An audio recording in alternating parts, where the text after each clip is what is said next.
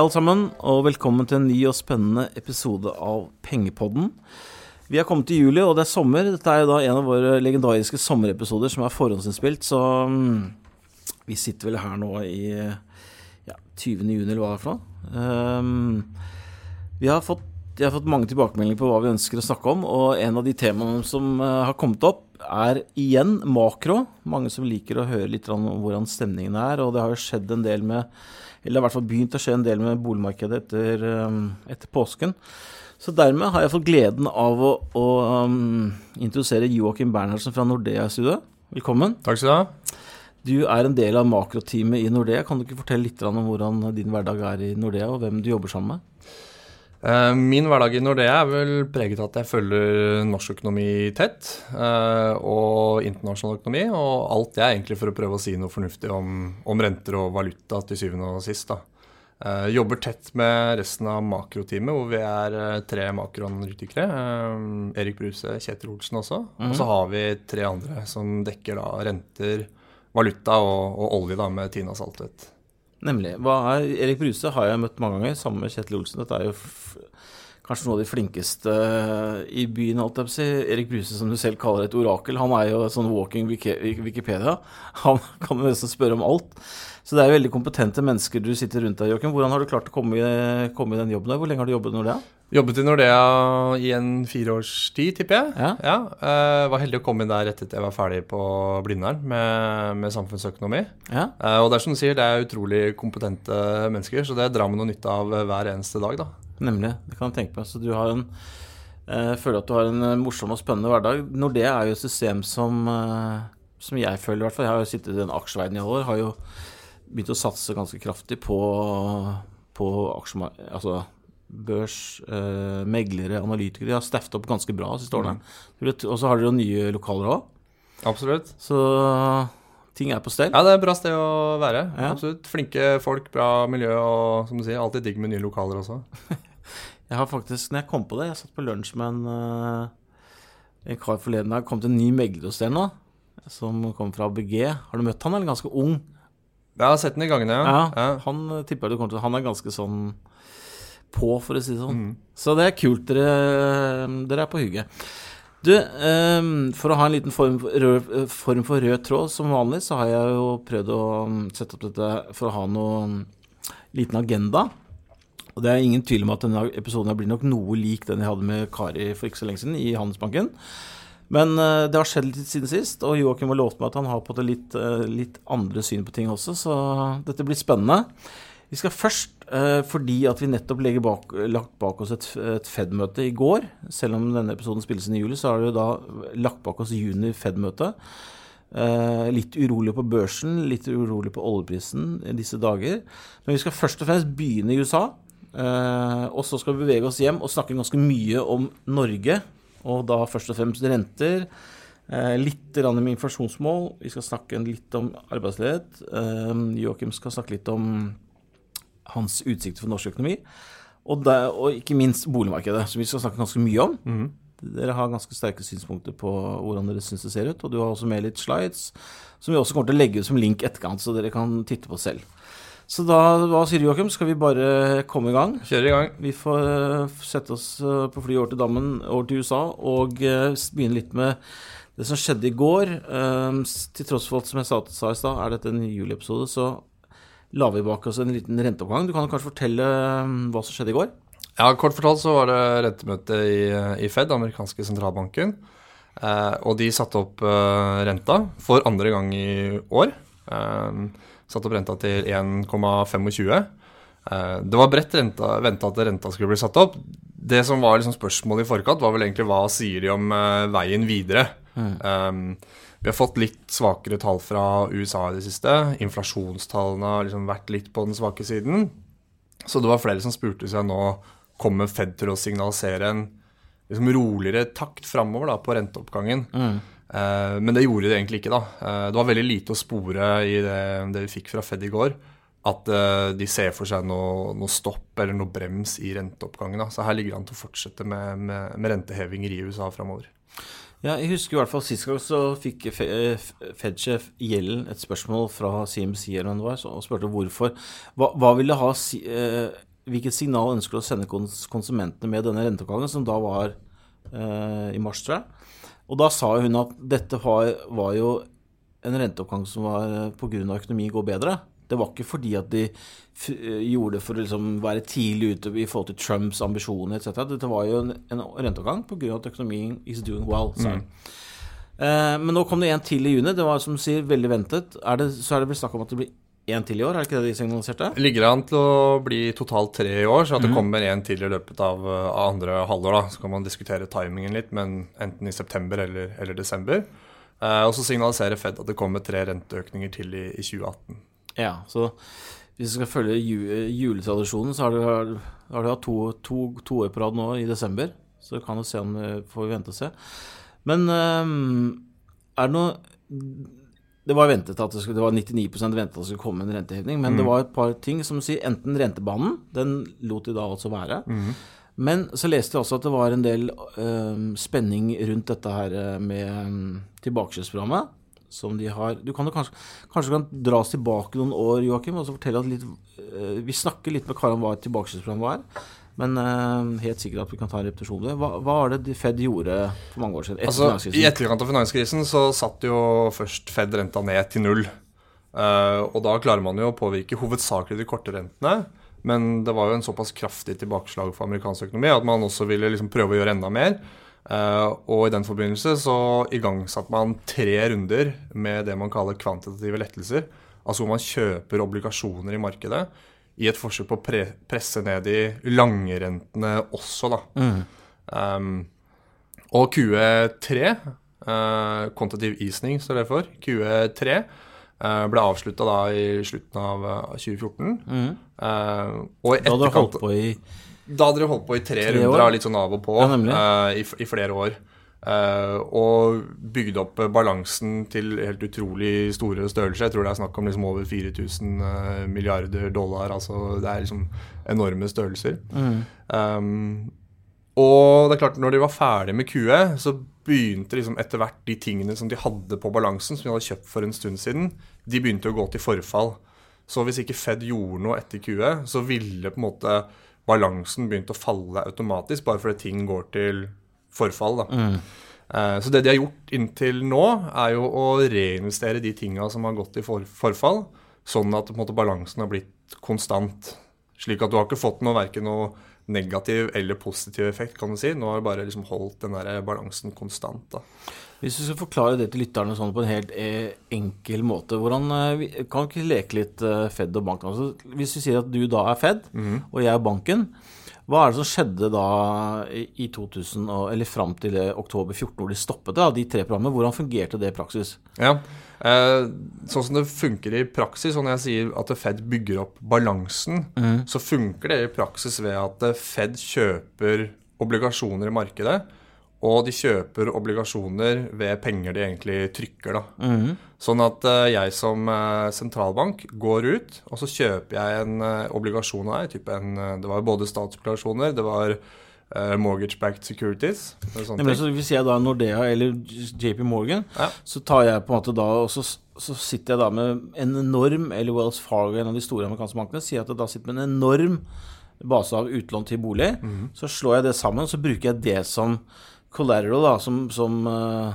ja, som et verdipapir. Som, verdipapir, som, som, uh, som du da tar Sikkerhet er ordet jeg leter etter. Ja. Så da låner jeg 10 milliarder dollar der, hvor du har pant eller sikkerhet i den Det er vel sånn det funker i praksis? Ja, altså Sentralbanken går ut der, kjøper dette her, så at sentralbanken får da en obligasjon på sin balanse. Mm. Og så blir du som bank godskrevet med tilsvarende beløp på en konto i sentralbanken men med sentralbankreserver, som det heter. Da. Og mm. det er rett og slett bare et cash. Det er rett og slett innskudd i sentralbanken. Så du som bank, som tidligere satt på liksom en obligasjon med fem eller ti års løpetid, sitter jo nå på cash, mm. som egentlig har løpetid null, kan du si. Så, mm. Så litt av tanken bak en sånn QE-greie er at nå vil du som bank igjen prøve å gå ut i markedet og skaffe deg nye obligasjoner og igjen liksom prøve å Og da bidrar det igjen til å presse ned, ned renten på lange papirer også, da.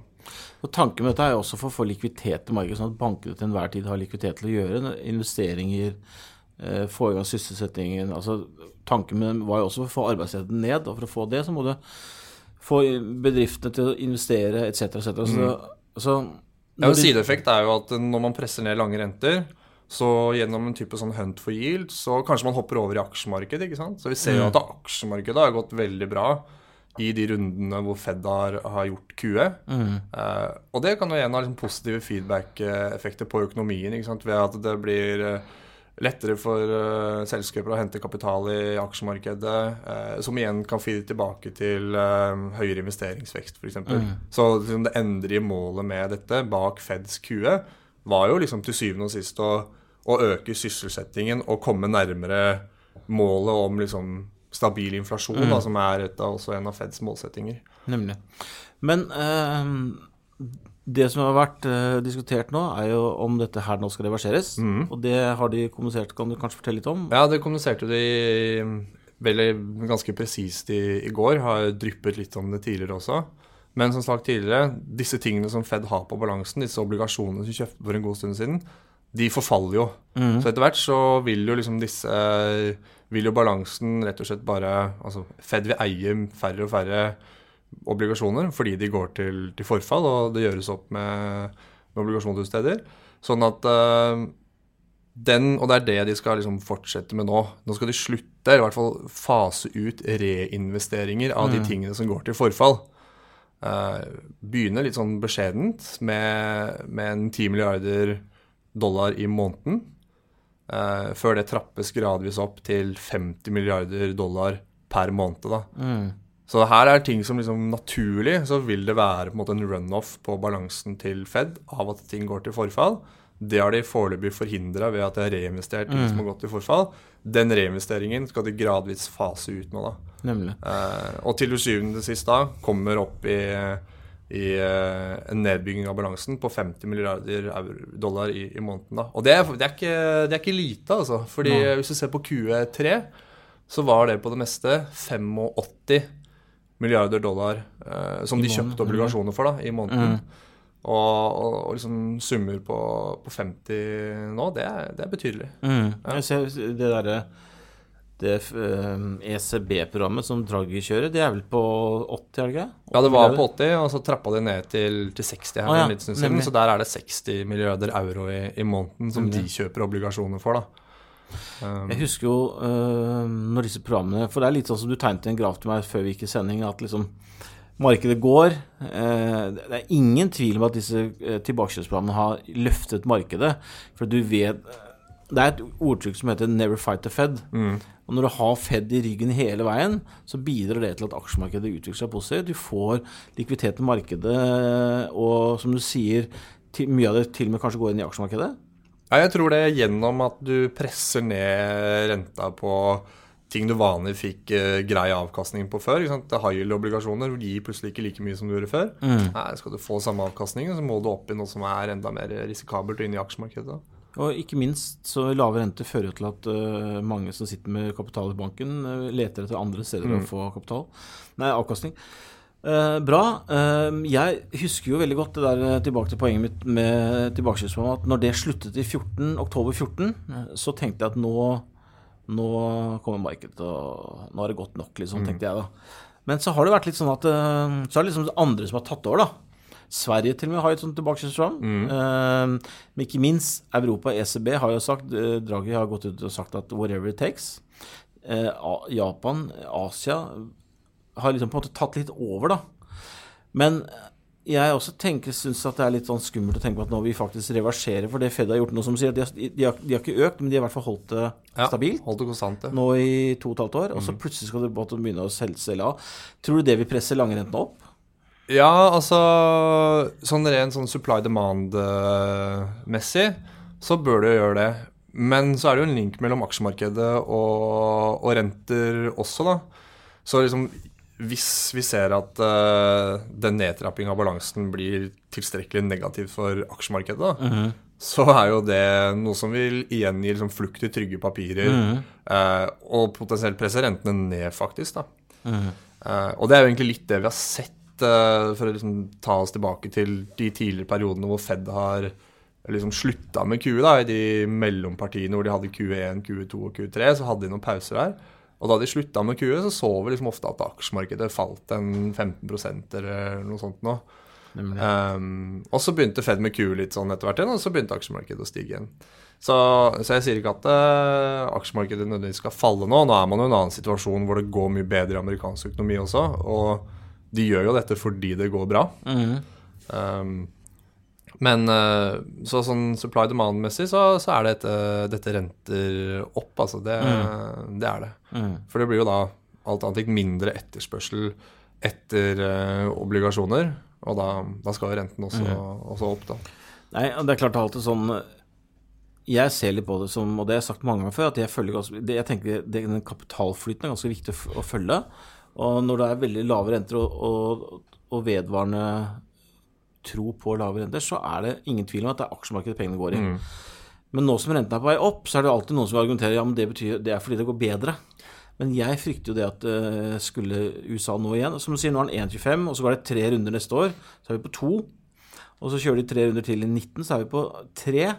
Da ser ikke jeg bort ifra liksom, at da vil jeg helt tenke ja, men hvis jeg får 3-4% i banken, mm. så er det mm. greit. Ja. Da tar jeg heller det enn å sitte i aksjemarkedet som svinger og så, Og det tror jeg kan være litt skummelt for markedet. Ja. Men uh, ok. Nei, men så bra. Er det noen andre ting du ønsker å tillegge på Fed sin side, som du ser Ja, altså, jeg syns det er viktig å få med at det er liksom ikke noe som peker mot at Fed skal avslutte den der rente, eller den gradvise normaliseringen renten de har eh, begynt på. da. Mm. Altså, liksom, Amerikansk økonomi går bra, og det kommer det til å gjøre lenge. Det er ikke noe sånn tegn til at det her skal ting begynne å, å mates av. Renta er fortsatt veldig lav, langt mm. under det som er normal. Uh, så, så, fortsatt så vil liksom rentenivået i seg selv være stimulerende. Da. Og vi ser liksom at uh, sysselsettingen er sterk. Sysselsettingen uh, Altså det kommer flere jobb enn det som på en måte er den naturlige tilstrømmingen av arbeidskraft på arbeidsmarkedet. Mm. Og det også er forenlig med liksom en videre tilstramming av, uh, av arbeidsmarkedet. Mm. Så, så, alt ligger an til at det her fortsetter på en måte presset å bygges opp i amerikansk økonomi. Og at vi liksom om et års tid vil se betydelig høyere lønnsvekst enn det vi har i dag. Eh, og da også litt høyere inflasjon. Det, det virker veldig, veldig sannsynlig, altså. Nemlig. Så det, så det, virker som den er veldig forankret, den rentehevingen vi ser i USA nå? Ja, øh, jeg syns i hvert fall det. Men spør du rentemarkedet, så sier de ikke det. For det, de priser jo nesten ikke noen flere Altså de priser liksom én renteøkning fra Fed øh, neste år, i 2018, 18, ja. og litt mindre enn én renteøkning i 2019. Så markedet i seg selv her er jo nesten flatt. Uh, så det, pris, det, er veldig, veldig beskjedne forventninger til Fed i, i, markedet. De tror åpenbart ikke på den guidingen som Fed selv kommer med. da. Det er ganske eh, interessant. Så jeg er ganske bull uh, på amerikanske renter, egentlig. Jeg tror vi kommer til å se mm. at de, de kommer opp i takt med at Fed faktisk leverer renteøkninger her. Det vil jeg da si at kan være litt dårlige nyheter for oss som liker å reise. da. For det betyr at hvis rentemarkedet ikke tror på det, men etter hvert vil begynne, så vil jeg tro at dollaren skal styrke seg. Ja, det, det, er en mulighet, altså. Um, men jeg ser at når det er generelt er negativt, jeg tror vel dollaren skal ned? Eller er det at norske ja, kroner skal opp? Det er jo noe med at vi har en veldig svak krone mm. også, da. Den, uh, så liksom, du kan godt si at uh, begge to uh, kan styrke seg, men at, at krona skal liksom styrke seg mer ja. enn det dollaren skal gjøre, da. Uh, hvis du måler mot en eh, Nemlig. kurve av andre valutaer eller noe sånt. Nå. For vi har jo en veldig svak krone for dagen, ja, så vi veldig... kanskje skal komme tilbake til Ja, nei, men det er jo Nei, men du, da eh, Siste spørsmål eh, før jeg forlater USA. det er vanskelig å ikke ha en podkast uten å snakke om Trump. Ja. har du noen personlige tanker om hans ambisiøse finanspolitikk og hans rolle oppi alt dette her? altså jeg tror mye av grunnen til at markedet gikk, både aksjemarkedet og rentemarkedet gikk eh, en god del mot slutten av, fjoråret etter valget, var jo nettopp liksom, forventninger til økt finanspolitisk stimulans fra Trump. Mm. I en økonomi som allerede begynte å bli ganske stram. da, Og da mm. tyter det typisk ut i økt inflasjon eller noe sånt noe, fordi det er vanskelig å liksom Det er ikke så mye ledige ressurser i økonomien, så du, du ender opp med å bare skru opp prisene istedenfor at du klarer å produsere så veldig mye mer. da. Mm. Eh, og økt inflasjon var jo, var jo er jo renter opp. Eh, og så har man jo sett at uh, utover året i år at dette her dette ser det ikke ut som det blir veldig mye ut av. Så markedet har jo i stor grad korrigert en, mye tilbake det som mm. da det kom opp i etterkant av, av Trump. Uh, absolutt. Så jeg deler vel litt sånn markedsoppfatningen der, at det ser ut som, som det er lite som kommer ut av uh, denne mm. Trumponomics mm. eller Trumpflation, eller det var mange begreper uh, i slutten av fjoråret der. Men Det er også litt interessant det du sier. altså Rentemarkedet tror i hvert fall ikke på Trump, da. Nei. For at hvis, hvis uh, som Trump gikk på valg på og skulle liksom doble veksten og sånn, hva er forventning til BNP-veksten i USA i år er sånn 1,7 Ja, det er liksom rundt der vi ligger. Ja. Så han liksom sagt at det skal vi doble, ja. men uh, så langt så ser det jo ikke så veldig lyst ut, for han får ikke gjennom så mye foreløpig, i hvert fall. Nei. Og du så jo sånn som um, financials da, på SMP 500 gikk jo også veldig mye mm. liksom, på forventning om at det her skal Ja, høyere renter, og her skal også Trump måtte lette reguleringen overfor finansbransjen. da. Uh, så at uh, SMP Financials outperforma jo liksom SMP 500 ganske betydelig. Men nå ser vi egentlig at liksom, Financials er jo også tilbake på liksom, den generelle mm. performancen til, til SMP 500. da. Sånn at det er jo mye som tyder på at liksom, man har tatt ut en god del av den derre trømforien som var mm. i aksjemarkedet også, egentlig. da. For du så at liksom, de sektorene som gikk veldig bra, de er nå tilbake på å performe liksom på samme nivå som, som det generelle markedet. Da. Det var sånn syklisk og finans ja. som var liksom det store. Men uh, det stemmer det du sier. Altså, jeg husker altså at det var regulator, jeg skulle lette på regulatoriske og um, ja, høyere renter er jo normalt sett godt for bankene. Mm, mm. Så får du gjerne litt bedre marginer. Så, så jeg, tror ikke, jeg, tror ikke, vi ser altfor mye av, eh, av den Trumponomics-effekten. Altså, hvert fall, det ligger fortsatt et godt stykke fram i tid, og nå har man jo sånne etterforskninger eh, hengende over seg i, i, tillegg, som kommer til å liksom ta, ta mer av, uh, av oppmerksomheten til, til Trump potensielt. da. Um, det, Kari Due som var her, Andresen som var her nylig, hun var jo en av de, hennes største bekymringer faktisk var jo det at uh, Trump ville faktisk skuffe. da, At, de måtte nedjustere ambisjonene for amerikansk økonomi, og at det vil forankre seg ut i Europa på børser. da, Men mm. det du sier nå, er jo at egentlig så har jo markedet allerede ja, jeg, tatt litt inn over seg. Jeg, jeg tror markedet har tatt inn over seg mye av, uh, av det man egentlig liksom så for seg til å begynne med. Ja. At uh, jeg tror ikke nødvendigvis det kommer til å skuffe markedet, verken aksje- eller, eller, rentemarkedet, hvis man nå ser at det ikke blir noe av det, dette Trump-greiene. da, For det, det, har man liksom fått uh, bra bevis på at uh, om det blir noe, så blir det faktisk Da blir det liksom et godt stykke down the road. da. Mm. Ja. Veldig bra, Joakim. Takk skal du ha. Da skal vi tusle over til tusle hjem, for å si det sånn. Um, snakke litt og tenkte vi, vi, vi, ehm, skal ikke forlate renter helt ennå, så jeg tenkte at vi tar og hiver ut i ditt, ditt syn på rente. Jeg ser jo nå, jeg leser faktisk avisen i dag, det var vel eh, Danske Bank som var ute og sa at vi de trodde renten skulle opp uh, allerede neste år nå. Så er det ulike oppfatninger om når norske renten skal opp. Mm. Mener at ting går bedre. Hva er, ditt, hva er dine tanker om norske rente? Uh, nei, altså det er vel et uh, relativt sånn optimistisk syn som dan danske kommer der, men det er ikke helt sånn usannsynlig heller, på en måte. Um, som du sier, vi ser at det, det går bedre. Den måte, oljebremsen som har uh, måte, tynget norsk økonomi egentlig ja, over de siste årene, da, er absolutt i ferd med å gi, gi slipp. Vi fikk uh, nylig um, regionalt nettverk, som er en sånn business service som Norges Bank har, peker mot at uh, veksten er på vei opp i, i økonomien. Uh, arbeidsledigheten, uh, da spesielt registrert ledighet, de som melder seg på Nav-kontorene, faller jo tilbake. ser at, at, det er liksom bra fart i arbeidsmarkedet. Så pilene peker i hvert fall i, i, i riktig retning. Um, så, sånn når man bare ser liksom på vekstutsiktene, så, så, kunne man liksom argumentert for at en, en, renteøkning er ikke sånn fryktelig langt unna, da, hvis man sier man snakker liksom siste halvår 2018. Eh, men så, så, har jo sentralbanken vår et inflasjonsmål. Eh, og inflasjonen den ser ut til å bli liggende relativt lavt da, egentlig over de neste årene. Så spørsmålet er jo liksom i hvilken grad vil Norges Bank eh, begynne å tenke på en, en, renteoppgang så lenge vi har inflasjon som ligger på en måte betydelig under målet, mm. altså si mellom 1,25 og 1,5% Ja, for inflasjonsmål det har vi snakket om litt om før, men for de som ikke husker det, så har jo da eh, Norges Bank et inflasjonsmål om 2,5 mm. Men det har jo vært eh, Det har også vært et tema i media om, om at de vurderer å senke det.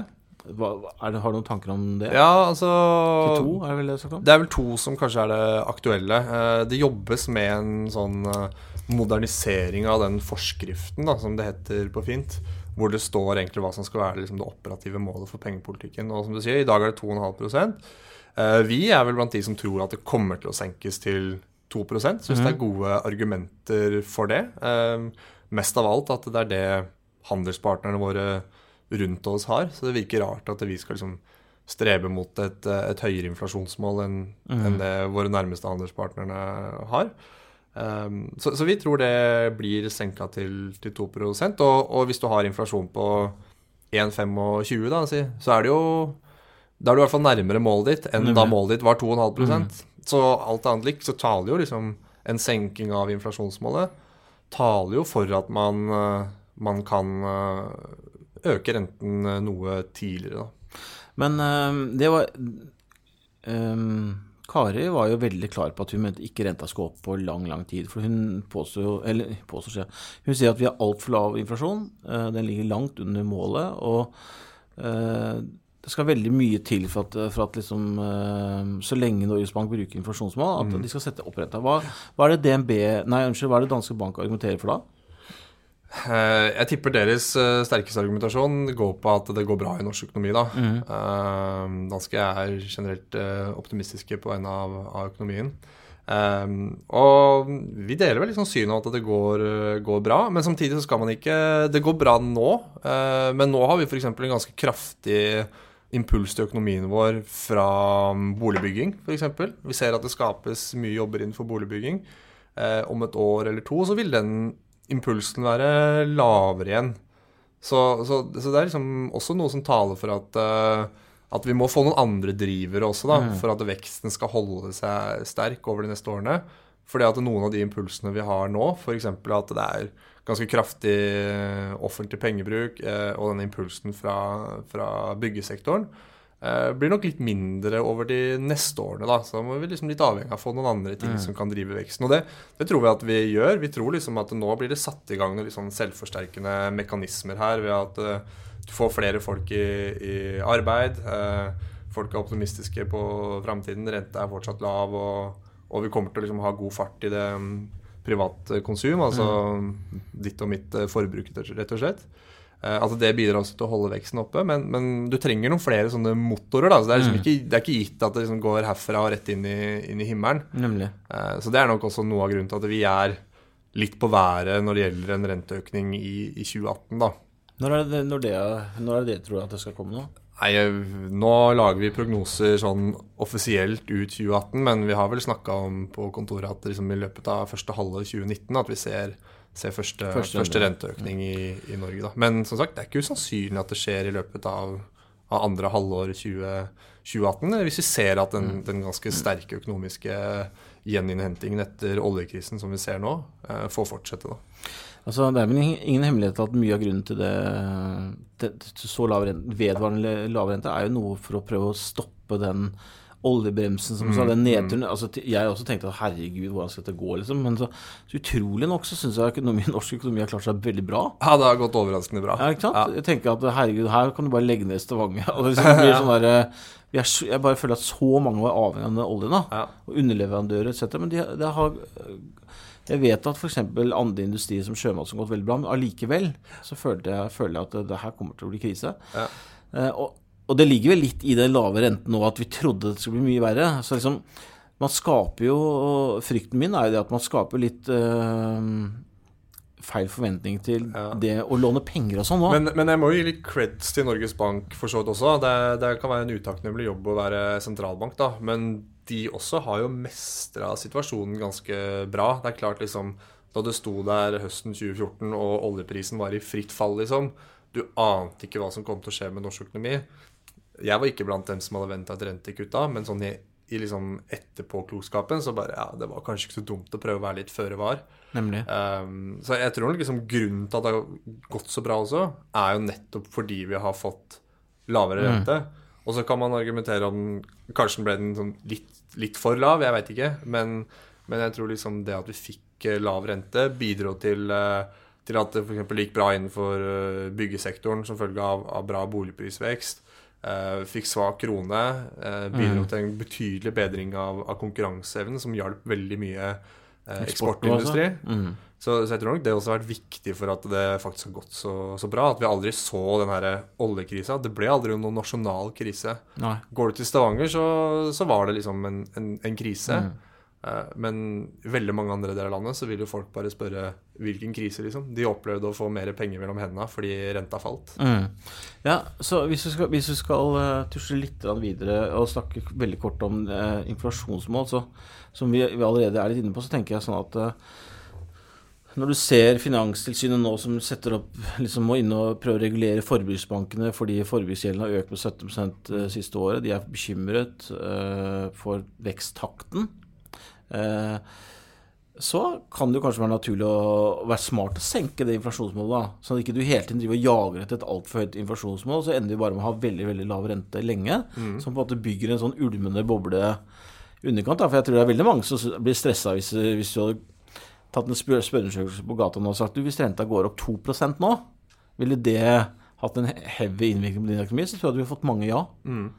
Så det er jo tale for at kanskje det kunne vært fornuftig å senke det inflasjonsmålet. Ja, og, ja, det er litt enig, fordi liksom, faren er jo at man, som du sier, blir jagende et inflasjonsmål som kanskje ikke er hensiktsmessig, da. For det du egentlig må gjøre for å nå et inflasjonsmål på 2,5% er jo at du må sette renta så lavt, sånn at det blir så høy fart i arbeidsmarkedet, sånn at du får en lønnsvekst som er liksom betydelig høyere enn det vi har i dag, da. Og som, og som også er betydelig høyere enn det handelspartnerne våre har. Så det innebærer jo også en forverring av konkurranseevnen. Mm. Og en situasjon hvor vi ikke kan leve av en liksom, profitabel oljesektor, som vi har gjort de liksom, siste 15 åra, så er vel det også en dårlig idé, da. Ja, Eh, altså nemlig. Du ser jo det at eh, jeg, tror ikke Norge eh, som som konkurransemessig hadde vært tjent med å få en veldig lønnsvekst i landet her. Ikke sant? En sånn særnorsk lønnsvekst i en situasjon som vi er nå. Det virker Nei. jo helt, helt, Nå skal vi finne nye bein å stå på, liksom. Og Helt det er jo det å bevare konkurranseevnen, eh, eller i hvert fall sørge for at den ikke svekker seg ytterligere, er jo helt alfa omega, da. Ja, det er helt det er jo- da hadde vi hatt flagga, da hadde alle Ja. flagga ut. Så det er jo mye av grunnen til at vi nå tror at inflasjonsmålet blir, blir senka til, Nemlig. til to. Da. Eh, Men så kommer det til å bli lagt vekt på fleksibilitet, da. Ikke sant? Fordi at det skulle så Norges Bank har jo en inflasjonsprognose nå som strekker seg ut der om det er 2019 eller 2020, som ligger sånn rundt halvannen prosent. Og det er jo et prosentpoeng under målet. Så, så det viser oss at sentralbanken er ganske sånn fleksibel for å lene seg mot vinden, f.eks. mot boligmarkedet. da. Mhm. Så skulle du hatt ren inflasjonsstyring, så skulle jo egentlig renta vært enda lavere for å få inflasjonen Ja, kjapt opp igjen til skjønner. 2,5, ikke sant? Eh, Men så sier sentralbanken nei, vi godtar at inflasjonen blir liggende på halvannen. Eh, Fordi vi ser at det å senke renten ytterligere nå, det kan bygge opp liksom ubalanser eller gjøre noe som svekker økonomien på litt lengre sikt. Nemlig. Og det det at du er får asset eh, price bubbles eller riktig. noe i den turen. da. Nei, men det, det, er- det høres veldig fornuftig ut. Før vi toucher Vi, er, vi har holdt på, Joakim, eh, i 33 minutter. Dette her var jo veldig hyggelig. Eh, Arbeidsledigheten skal vi snakke fort om før vi toucher opp på norsk økonomi. Og boligmarkedet, som jeg syns mange har lyst til å høre dine meninger om. Så er det noen, noen viktige poenger du har lyst til å ta fram rundt arbeidsledigheten? her? Nei, Jeg nevnte jo at eh, arbeidsledigheten eh, er på vei ned, og det er jo et sunnhetstegn for norsk økonomi. Og så har det vært en debatt egentlig liksom hva, hva er egentlig arbeidsledigheten? Eh, Vi har to forskjellige arbeidsledighetsmål i Norge. Uh, AKU, en sånn arbeidskraftundersøkelse, en utvalgsundersøkelse. Og så er det registrert ledighet, de som går på Nav, da. Og så er det jo de som ikke fanges opp i tallene, da. Um, Du har har litt på det, ikke? jeg, jeg, jeg skal ikke si at jeg har disse tallene i hodet. Skrevet ned i forkant. Det er lov. Eh, Men vi har bl.a. 320 000 av de som er i, eh, er i arbeidsfør alder, da, mellom 15 og 74 år, som potensielt kunne jobba. De er eh, uføretrygda. Ja, altså du, var det fire millioner du, du, du sa at det var fire millioner mellom Ja, nesten 4 millioner mellom 15 og 74 år, da, som er potensielle yrkes... eh, Eller potensielle arbeidere, kan du si. Ja. Men det er klart, noen av de vil liksom studere, Uh, I og med at den aldersgruppa går helt til 74 år, så vil en del liksom ha gått av med pensjon osv. Um, men, uh, men av de nesten fire, så er det 2,75 millioner som, som, er i arbeidsstyrken. Altså de er enten arbeidsledige eller i jobb. Og så er det en god del som står utafor, da. Og der har du bl.a. 500 000 uh, som da enten er uføretrygda eller går på arbeidsavklaringspenger. Som utgjør da 15% av den, av den aldersgruppen. Mm. Så det er ganske sånn, det er ganske betydelig tall, det også. Eh, og liksom om, om, eh, om, arbeidsledigheten da liksom er 4,2 eller 4 eh, Nemlig. Det, det, blir jo for så vidt mindre, et mindre tall, da. Mm. Um, men det er klart, dette er liksom de store, lange linjene som politikerne virkelig må ta tak i når man går inn i en situasjon hvor vi har litt mindre oljepenger å rutte med mm. framover, så er det jo dette som liksom Dette som er en betydelig utgift uh, for, uh, for norske stat, da, som er en, er en ganske, ganske, stor utfordring. Ja, vet du, Da tror jeg vi bare kaster oss videre, Joakim, og, og, så stiller jeg det neste spørsmålet. nettopp, uh, Neste poeng på er jo utsikter for nordmenn og økonomi, og da er jo spørsmålet mitt Uh, ser du for deg noe som kan true vår økonomi og velferd? Og det er jo litt det du snakker om med Nav. Altså, frykter du at, uh, at vi rett og slett At uh, det er for mange som sitter og spiser av velferd, Nav-kaka? Jeg vet, jeg vet, ikke hva jeg skal si for mange. Altså, hvis du ser sånn i internasjonal målestokk, så, så, har fortsatt Norge sånn relativt høy yrkesfrekvens. Da. Det vil si enten de som jobber altså summen av de som jobber og de som er arbeidsledige, så, så er det relativt mange som er knytta til arbeidsmarkedet. Mm. Men som jeg sier, det er jo 15 av, av den aldersgruppen der som går på sånne velferdsordninger. Og det jeg synes det er ganske et betydelig tall. da. Eh, og det er klart, nå har vi over de siste 15 åra så har vi vært velsigna med, med høy aktivitet innenfor oljesektoren. Det er vel egentlig ikke en eneste regjering som liksom har trengt å virkelig ta tøffe prioriteringer. da. Uh, men nå fremover så ser vi jo at uh, cashflowen inn i oljefondet den er ventet å bli litt mindre.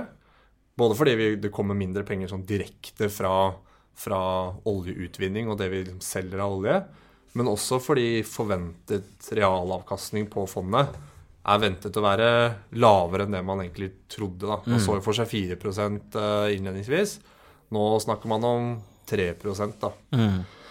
Eh, det er bare liksom prosentpoeng forskjell, men, men det, det, blir en mm. del mm. milliarder kroner over, over, litt tid, altså. Så det blir vi, klarer, vi, får ikke den samme liksom, impulsen i økonomien vår som man har fått de siste åra fra, fra, økt offentlig pengebruk, egentlig. da. Men på, på, mange måter så vil jeg si at uh, som, Igjen tilbake til det vi snakket om at oljeprisen liksom var de 30 dollar, mm. tenkte jeg herregud, altså, altså statsbudsjettet, hvordan i all verden skal det der gå opp? Mm. Men uh, igjen da, så føler jeg at uh, vi, kom, lander liksom på beina her, da. Ja, vi lander på beina. Men det er viktig å huske at uh, break-even oljepris vet du, for Norge, den er jo null. Du snakker mm. om sånn fiscal break-even for Saudi-Arabia eller whatever. Mm. At den er liksom på X og Y. Men for oss er den jo null. Fordi vi har jo oljefondet. Mm. Uh, og uavhengig av hva oljeprisen er, så kan vi liksom bruke 3 av, av oljefondet mm. over budsjettet. da. Mm. Uh, men i og med at oljefondet har vokst så raskt, så har jo den på en måte den handlingsregelen som vi har, da, som var 4, men nå mest sannsynlig blir 3 mm. De 4 som det var, har jo også blitt veldig mange flere milliarder kroner veldig raskt fordi mm. fondet så raskt. Men nå, nå venter man jo at fondet vokser saktere. Sånn at da blir jo også økningen i de 3 som man kan bruke over, over, budsjettet, blir jo også mindre enn hva den har vært. Da. Men hvis du skal kunne konkludere med noe, så sier du altså at um, rentene kommer til å fortsette å være lave. Hvordan tror, du være, hvordan tror du det blir å være nordmann de neste årene sånn i Norge? Jeg tror det blir ganske ålreit, jeg. Ja. Det har jo vært veldig bra siste årene. Det har vært veldig bra, og det, det kommer til å være bra. Uh, renta kommer til å, å, fortsatt være lav, ikke bli lavere. Uh, men også ser vi at uh, det skapes jo jobber, og arbeidsledigheten faller. vi ser at de delene av landet som ble hardest ramma av oljekrisa, Rogaland f.eks., går jo også bedre. så stort sett så, så, tror jeg det kommer til å være ganske fint å, å være nordmann framover.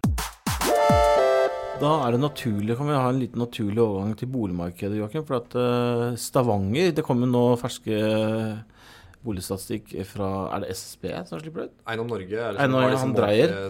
Jeg hørte på han Christian Dreyer. Ja. Um, og da var det jo For oss som bor i Oslo, dyster lesning. Men for de som bor i Stavanger, så var jo det opp 1, eller var det 1 Ja, noe i den det var-. Totalt for landet var derfor ned Boligprisen falt 1,1% i mai. Eh, Oslo 1,4 og Stavanger var den, ene, den regionen som steg 1 eh, Mange eier bolig i Norge. Hva er ditt synspunkt på boligmarkedet nå? Det er jo stoppa litt opp. Det har stoppa litt eh, opp eh, i løpet av egentlig første halvår. Eh, Vi ser jo ganske tydelig at det, det ligger mange flere boliger ute for, eh, for salg. Eh, Hadde vi kanskje et unormalt stramt boligmarked i fjor, egentlig. Eh, Og nå har det korrigert litt eh, tilbake, da. Eh, Men jeg er ikke blant de som venter noe større boligprisfall i det hele tatt. Eh, Når vi ser på hva som har, har drevet dette, så, så er det ikke noen sånn bobletendenser. Uh, utviklingen har vært drevet av, eh, av veldig bra utvikling i fundamentale forhold som inntekt og lavere, lavere renter. Uh, må huske at eh, i 2013 eller sånt, så var jo boliglånsrenten nesten dobbelt så høy som den er i dag. Eh, og det er klart, hvis du skal måte, Da skal du flytte boligprisene ganske betydelig opp før, du, før liksom den samlede kostnaden da, ved renter og egentlig å betale avdrag på et lån da, til på den boligen, er den samme som, som før. da. Og det er egentlig det som har skjedd nå. Så sånn, eh, Det vil jo de se på de slidene som vi, som vi legger ved. Men sånn for landet som helhet så er det ikke blitt noe dyrere å kjøpe bolig i dag enn det var for noen år siden. Eh, når du måler det som, som andre har inntekt, da. Når, du, når du ser på hva det koster å, å betjene renter og avdrag. Og da kommer man da, da, Det er vanskelig da å komme unna dette rentetemaet som vi har diskutert veldig mange ganger i dag. Men eh, det er jo Så den kostnaden ved å gå og kjøpe boligen dobbelt så høyt nå som før, er jo nettopp fordi at rentene er ned. Jeg, mm. altså, jeg husker selv Jeg husker jeg kjøpte eh, bolig i november 08. Kjøpte jeg hus på Skøyen. Og når jeg kom tilbake på kontoret i dag, når jeg sa at når jeg kjøper hus, trodde folk hadde klikka for meg. Da var renta 8 Ja. Men da var det jo satt vi midt i finanskrisen. Og da tenkte jeg sånn Ja, ja, det får gå til helvete, liksom. Men det eneste jeg så, var at renta Da hadde Sverige satt ned renta Jeg husker det var 2,5% på ett rentemøte eller noe. Så det var ingen tvil om at renta skulle ned. Men eh, for å si det sånn, hvis eh, renta hadde gått til 8, så hadde mitt hus vært til salgs nå. Man Ja. har jo på en måte lagt til seg litt andre vaner og ha Ja, absolutt. det- Eh, og det er klart uh, når, man, uh, når renta faller og man kompenserer det ved å, å liksom at, at boligprisene går opp, da, mm, og den samlede kostnaden fortsatt er den, nå er den samme som den var før du hadde høyere rente, da, mm. så vil jo si at den dagen renta går opp, så, så vil jo også den kostnaden stige i takt med at renta, renta stiger. da. Mm. Men som sagt, nå er det jo lenge til vi venter en renteoppgang fortsatt. Eh, og når den kommer, så, så tror jeg ikke vi får 8 eh, over natta, da. Nei, det får vi ikke holde. Men, men det vi ser, er jo at de, de aller fleste har jo egentlig relativt gode buffere i økonomien sin. Altså, du, du må stramme inn. Du må, liksom, du må slutte å, liksom gå til frisøren eh, annenhver uke og, og drikke caffè latte kanskje liksom hele tida. Mm. Men de aller fleste har relativt gode buffere i økonomien sin. da. Og det er jo litt fordi at sånn som du som kjøpte bolig på Skøyen i 2008, da. For det første var prisnivået mye lavere, og du har jo nedbetalt en god del på det lånet siden den gang. Men for de som kjøpte aller sist, til liksom det høyeste boligprisnivået, eh, det er jo de som også har minst å, å gå på, da. Men, men de fleste har jo liksom en del å, å gå på, da. Ja, nei, altså Det er vanskelig å ikke være litt bekymret for de som må på en måte ut og, og, og belåne seg høyt nå. Men uh, vi håper det går bra. Men frykter du at det er en, uh, en boble? Nei, jeg gjør ikke det. Uh, som sagt så, så er utviklingen uh, forståelig sånn ut ifra fra, i boligprisene ut ifra rente og, og inntekt. Um, når man ser på Oslo-markedet, så er det en tegn på at det kanskje gikk litt av skaftet sånn mot slutten av, av fjoråret. Mm. Der ser man at det selv sånn, Når man måler utgiftene av renter og avdrag eh, som andel av inntekt, eh, sånn som jeg fortalte tidligere, så, så er det blitt relativt dyrt å, å kjøpe bolig. da, og og det er ikke gitt at eh, måte, boligprisen skal ned av den grunn, men det begrenser jo på en måte potensialet for videre oppgang, da. Eh, så, så, kanskje litt mer negativ på Oslo-markedet enn en for landet som helhet. For for landet som helhet så, så ser ikke måte boligprisene sånn, sånn veld, altså faretruende høye ut. da. Men, men, i Oslo, selv når man uh, tar litt sånne alternative mål til, til hjelp, så, så, begynner boligprisen å se, se relativt høye ut. da. Mm. Men går du liksom et år eller to down the line, og du har fått uh, noen prosent inntektsvekst på veien, og, og, du har kanskje fått en liten korreksjon i, i markedet på en, en 5-10 så ser jo plutselig Oslo-markedet også relativt rimelig ut igjen. liksom. Mm. Sånn at Derfor så tror jeg ikke på noe, noe større fall eller i, i Oslo-markedet spesielt. Da, selv om det er det som nå gikk veldig mye i fjor. Jeg tror vi står overfor en, en liten korreksjon i, i, Oslo, kanskje, og også svakere utvikling i landet. Men at i store deler av landet så kommer vi fortsatt til å ha svak, men positiv prisvekst. Og så kommer vi nok til å se at du får noe, noen flere negative måneder. Eh, Sånn som vi hadde nå i mai, mm. eh, i Oslo utover, utover, sommeren også. da. Ja, vi så jo det at det var, den helgen vi legger bak oss, var vel et år 2000 boere til salgs. Det var vel ja. rekord på lenge. Men ja. samtidig i fjor var det vel eh, mye mindre. Men um, som sagt, eh, jeg så en artikkel fra Bergen. Jeg, tror, jeg, jeg kan hende jeg tar feil på det, men jeg syns jeg leste at det var 3-5% prisvekt i Bergen i fjor. Mm. I Oslo var det 24. Det er klart at det er ikke unaturlig at eh, man kanskje tar en liten pause. Nei, og som du sier, liksom du innleda her med at nå var det dystert eh, marked i Oslo. Og det er jo litt mer dystert, men man skal jo liksom ikke Det er ikke krise heller, liksom, når boligprisen er ned 1% på måneden etter Nei. å ha gått liksom nesten 25% på et år. da. Så, så, det er jo litt med forventningsdannelsen her, at man har blitt liksom bortskjemt og trodd at det er, er normalen. Mens den kraftige boligprisoppgangen vi har hatt. Liksom det, det, skyldtes at boligprisen skulle tilpasse et nytt nivå mm. på, på, renta. Og så ble det nok litt ekstra hot i, i Oslo-markedet. Eh, og da ser vi at det liksom korrigerer litt ned nå. Men det er jo ikke noe, det er ikke noe dramatikk i at eh, man får noen måneder med, med negativ prisvekst. Eh, det tar jo liksom bare prisnivået tilbake på midten av 2016 eller noe ja, sånt. Ja. Nå er jeg litt usikker på hvordan, hvordan disse tallene uh, utarbeides, men jeg, i min, min, teori er litt annerledes på det. For det jeg leste i fjor, i Oslo så gikk jo boligen i snitt i 2016 500 000 over takst. da. Mm. Og det vi ser nå, og det hører jeg jo selv, at det er folk som plutselig har gått to runder nå og ikke får solgt.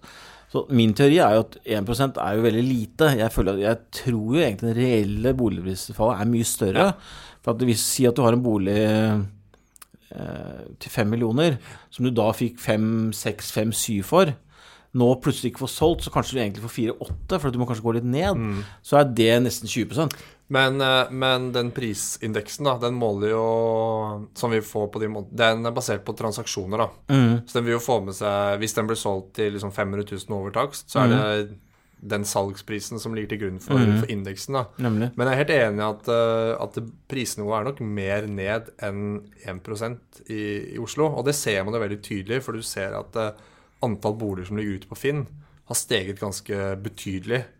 Og det er jo et slags symptom på at markedet ikke klarerer helt, da. Ja, nemlig. nemlig.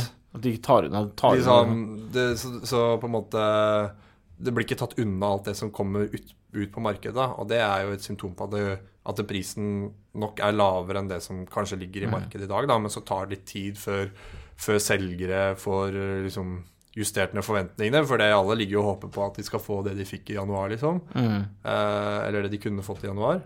Eh, men det gjør man mest sannsynlig ikke, da. Så at det på en måte vi ser at det reelle prisnivået nå er en, en 5-10% lavere enn enn det det var. Før påske? Uh, det, det, tror jeg nok er sannsynlig, altså. Nemlig. Ja, ja det, er, det jeg skal bare korrigere meg litt selv. Ja. Jeg sier ikke at jeg tror boligmarkedet har falt 20 men at det er liksom, som du sier, da, ja. kanskje mer reelt 5-10 Ja, det tror jeg nok. Enn en, en, liksom. Og det vil nok liksom bli synlig i indeksen etter hvert, da, uh, som vi får. Og det er derfor jeg liksom tror at vi utover sommeren også kommer til å få flere tall hvor vi ser at det er negativ prisvekst i Nemlig i eh, kanskje spesielt eh, Oslo-markedet. Mm. At det også går noe svakere eh, i resten av landet, men at det der holder seg kanskje over, over nullstreken. Mm. Men som sagt, det er ikke noe, ikke noe, grunn til noe panikk i det hele tatt. Vi har nettopp vært inne på hvor liksom at pilene for norsk økonomi peker i riktig, riktig retning. Mm. Eh, og det er klart, hadde dette vært liksom en, en eventyrlig boble, så går lufta ut liksom veldig raskt.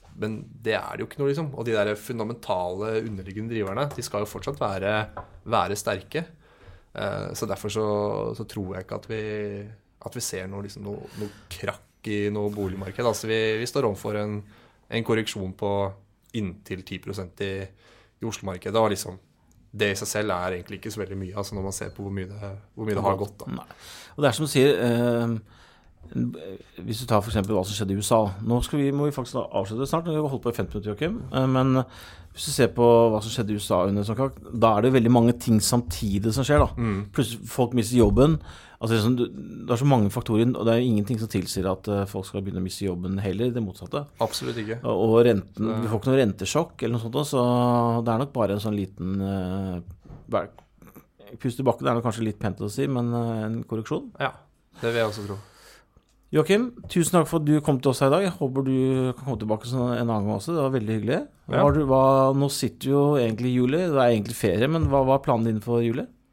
Det, det blir eh, en tur på hytta ved, ved, sjøen. Og så blir det å bruke litt tid på fjellet og prøve å få brukt eh, fluestanga litt også. så bra. Det blir mest småørret, men vi får håpe jeg slår noen nye rekorder i år. Ja, så bra. Da får du ha skitt fiske, eller hva man sier. Takk skal du ha. så snakkes vi. Ålreit. Ha det bra. Ha. Hei.